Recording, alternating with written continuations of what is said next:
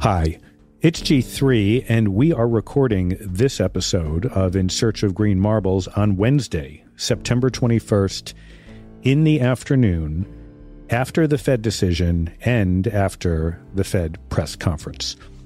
With me to talk about the Fed and where we go from here is Weiss's bond expert, Lundy Wright. Lundy has been watching and trading the bond markets for quite some time and brings a ton of wisdom to the table.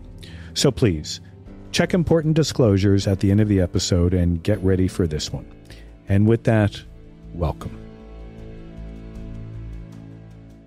Lundy, great to have you back now that the Fed has finally acted. Let me just kick things off by asking you was there anything that happened today? Was there anything that was said today in the Q&A? Was there anything at all that surprised you? No, I don't think anything was really a surprise today. And that in and of itself may have been a surprise. The first words out of Powell's mouth were everything I said at Jackson Hole is what I still believe. And that's what I'm going to repeat today. Now, that wasn't the quote, but that was the message. He then went through Q&A and other statements that reinforced all of that. But he became in that process, he reinforced the idea that in order to get rid of inflation, Americans will have to endure some pain.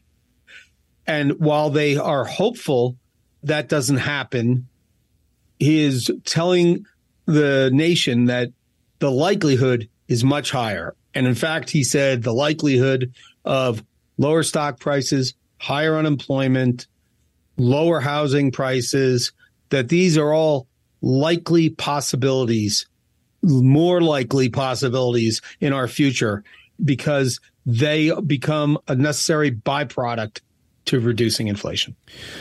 I feel like coming into today's meeting, many of the people who I had spoken to and heard from were saying and writing things along the lines of if the Fed hikes by 75 basis points, that could trigger a relief rally because we're not getting the 100 that some had feared.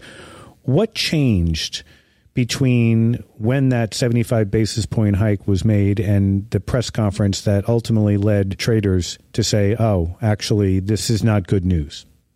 A couple things. I think you're spot on with that. And I think the initial reaction when you come in on expectations and the long term dots forecasts are basically where we were already priced for. Initially, people said, wow, they went 75. The projections are already where the market's effectively priced for. Not exactly, but effectively priced for. We've been sitting on cash so long. Let's put some money to work because now is our downside that they do another 25. Whereas the upside, if recession forces take over, then we would want to be invested because the Fed will tighten less. They might actually stimulate and all these types of thoughts go through people's heads. That was the initial reaction. Secondary reaction when he got into the Q&A is he started to say things that all of a sudden when you hear them said yet again because he has said them effectively in the past, if not factually in the past. But when you see them yet, hear them said yet again, it's the wet blanket on the party eh, because as he comes out and says, we're likely to have a housing correction, stocks wiped on that. They dropped right away on that. He said, we're likely to have higher unemployment. That got a lot of reactions, but we all anticipated that. Nobody's sure. Nobody really f- wants to believe the Fed will follow through on this. But his resolve seemed greater. In fact, the only statement he said today where I thought there was a hedging of his resolve was when he said, we're planning effectively on another 75 and 50 in the next two meetings before year end. He then said, you should know there are two groups. One of the groups wanted 50 50, only 100 by year end. And when that came out, immediately stuff started to rally because that was the signal that people who are looking to say, this is it. We're at the peak. We're at the end. We can see the end in sight. And after he kept speaking, that end in sight type of thought became less and less. In other words, there is more pain involved. So I think if I could just summarize what you said there, it's Powell has said many of these things in the past, but he has often wound up undermining himself a bit in the press conference when he strikes a more equivocal tone. But this time, notwithstanding his revelation that there was in fact a split, Powell was much more assertive, much more hawkish throughout the press conference. And because the press conference is often the place where markets begin to rally, they didn't have anything this time that they could really work with.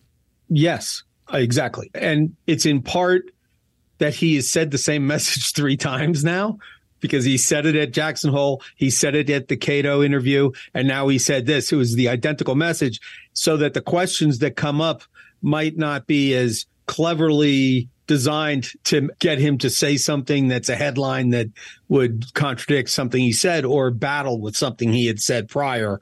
And so there was a greater consistency, I would say.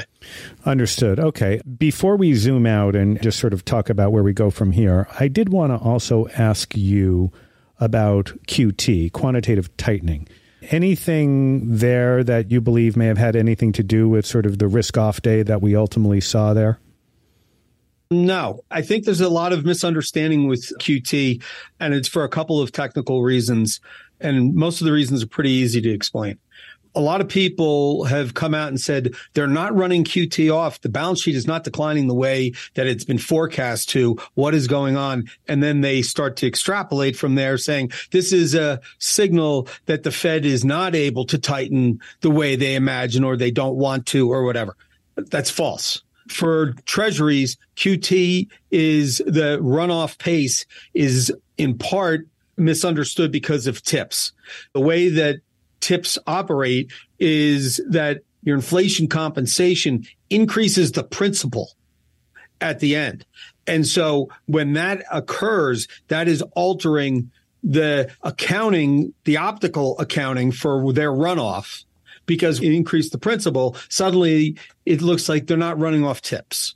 If you look at the weekly Fed reports, because of the payment schedules, during the month, it can look like, hey, the Fed's not running off at the pace they said they would. But by the end of the month, that catches up for regular treasuries. So the, for treasuries, those two things cause some misunderstanding all those more, conspiracy theories out there that are saying, ah, the runoff schedule is lagging behind, you're basically saying nonsense.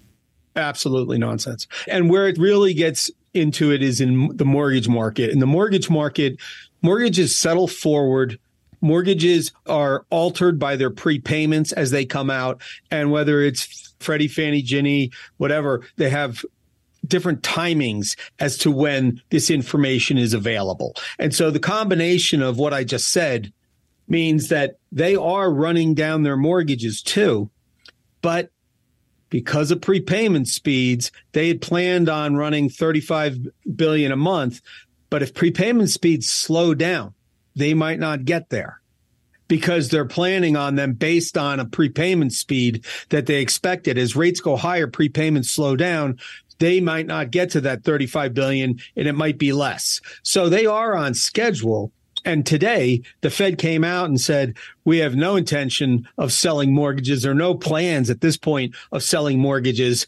And so mortgages outperformed treasuries by like a half a point today because people were very nervous that they would make up if their prepayments were slowing so they only ran off say 25 billion in a month they might sell 10 billion to get back to that 35 and that's not happening.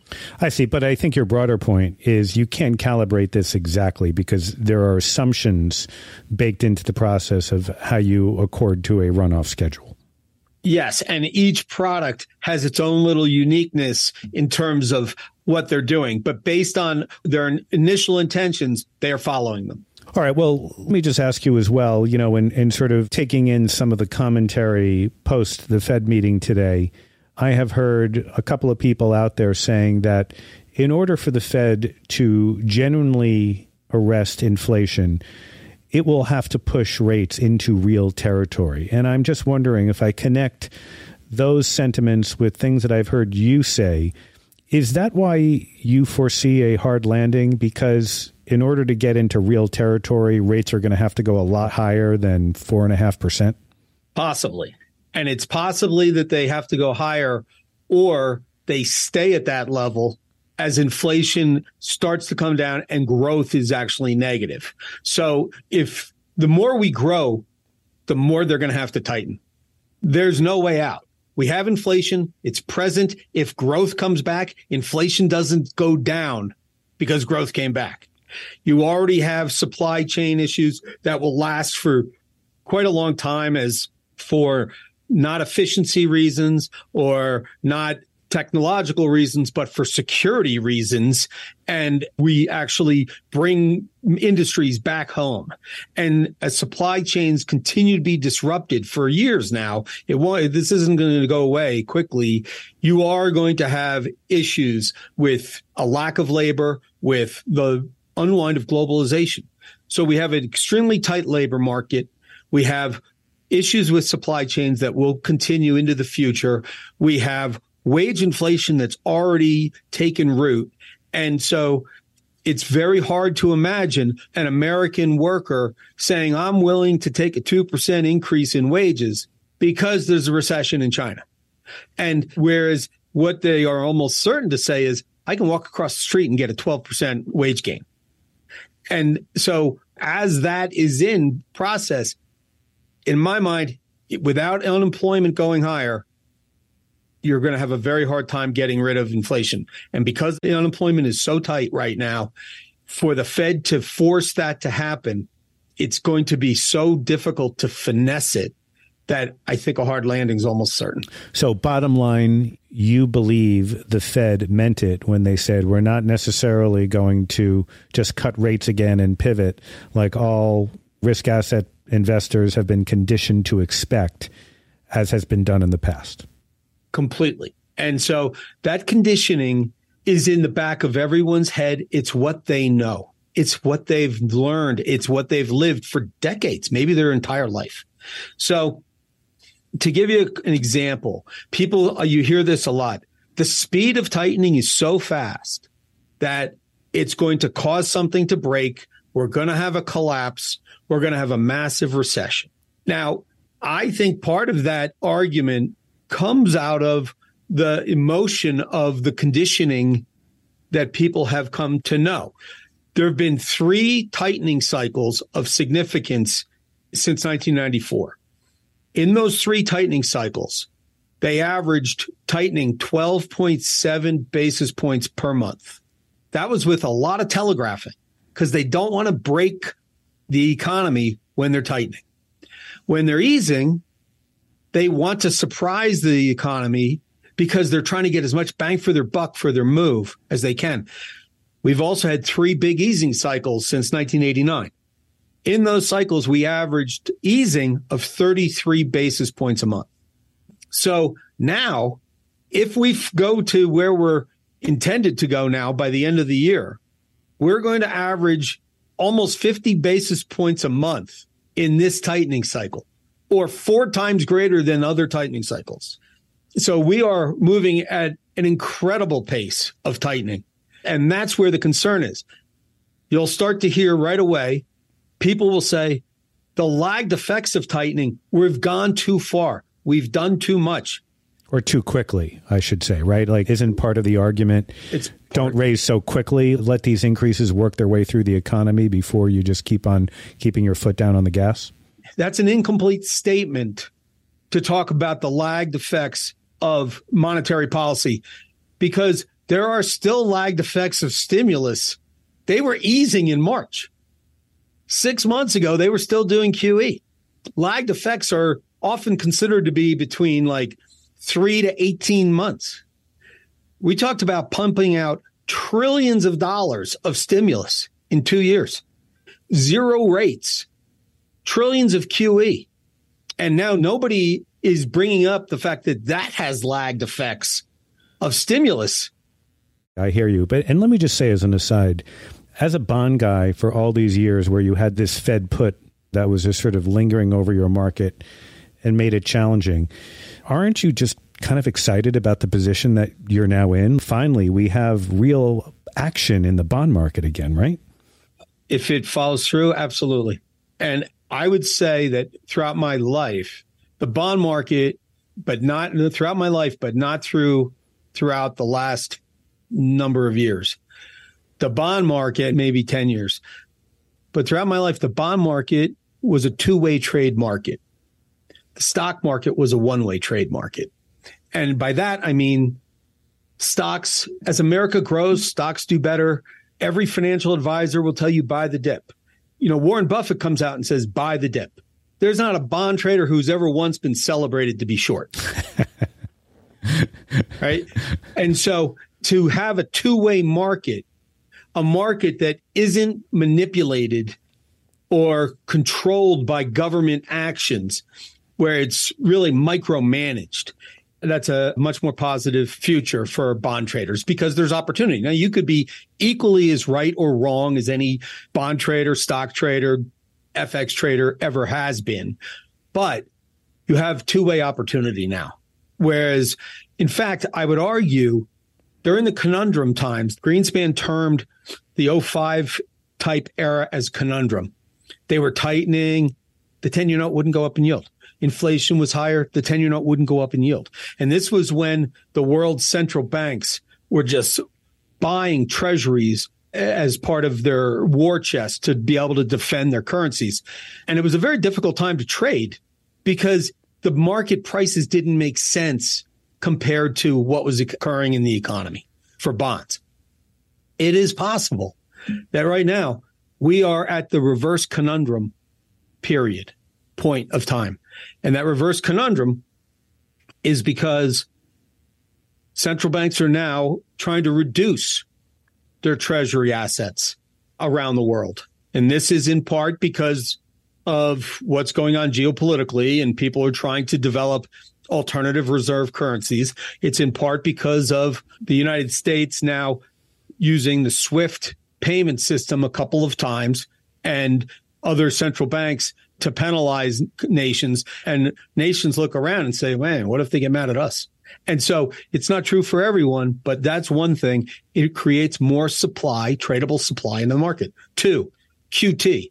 It's not selling. It's the absence of buying. And that absence of buying means every month there needs to be someone who the Fed would have gone in and bought $90 billion worth of treasuries and mortgages every month. And now they're not.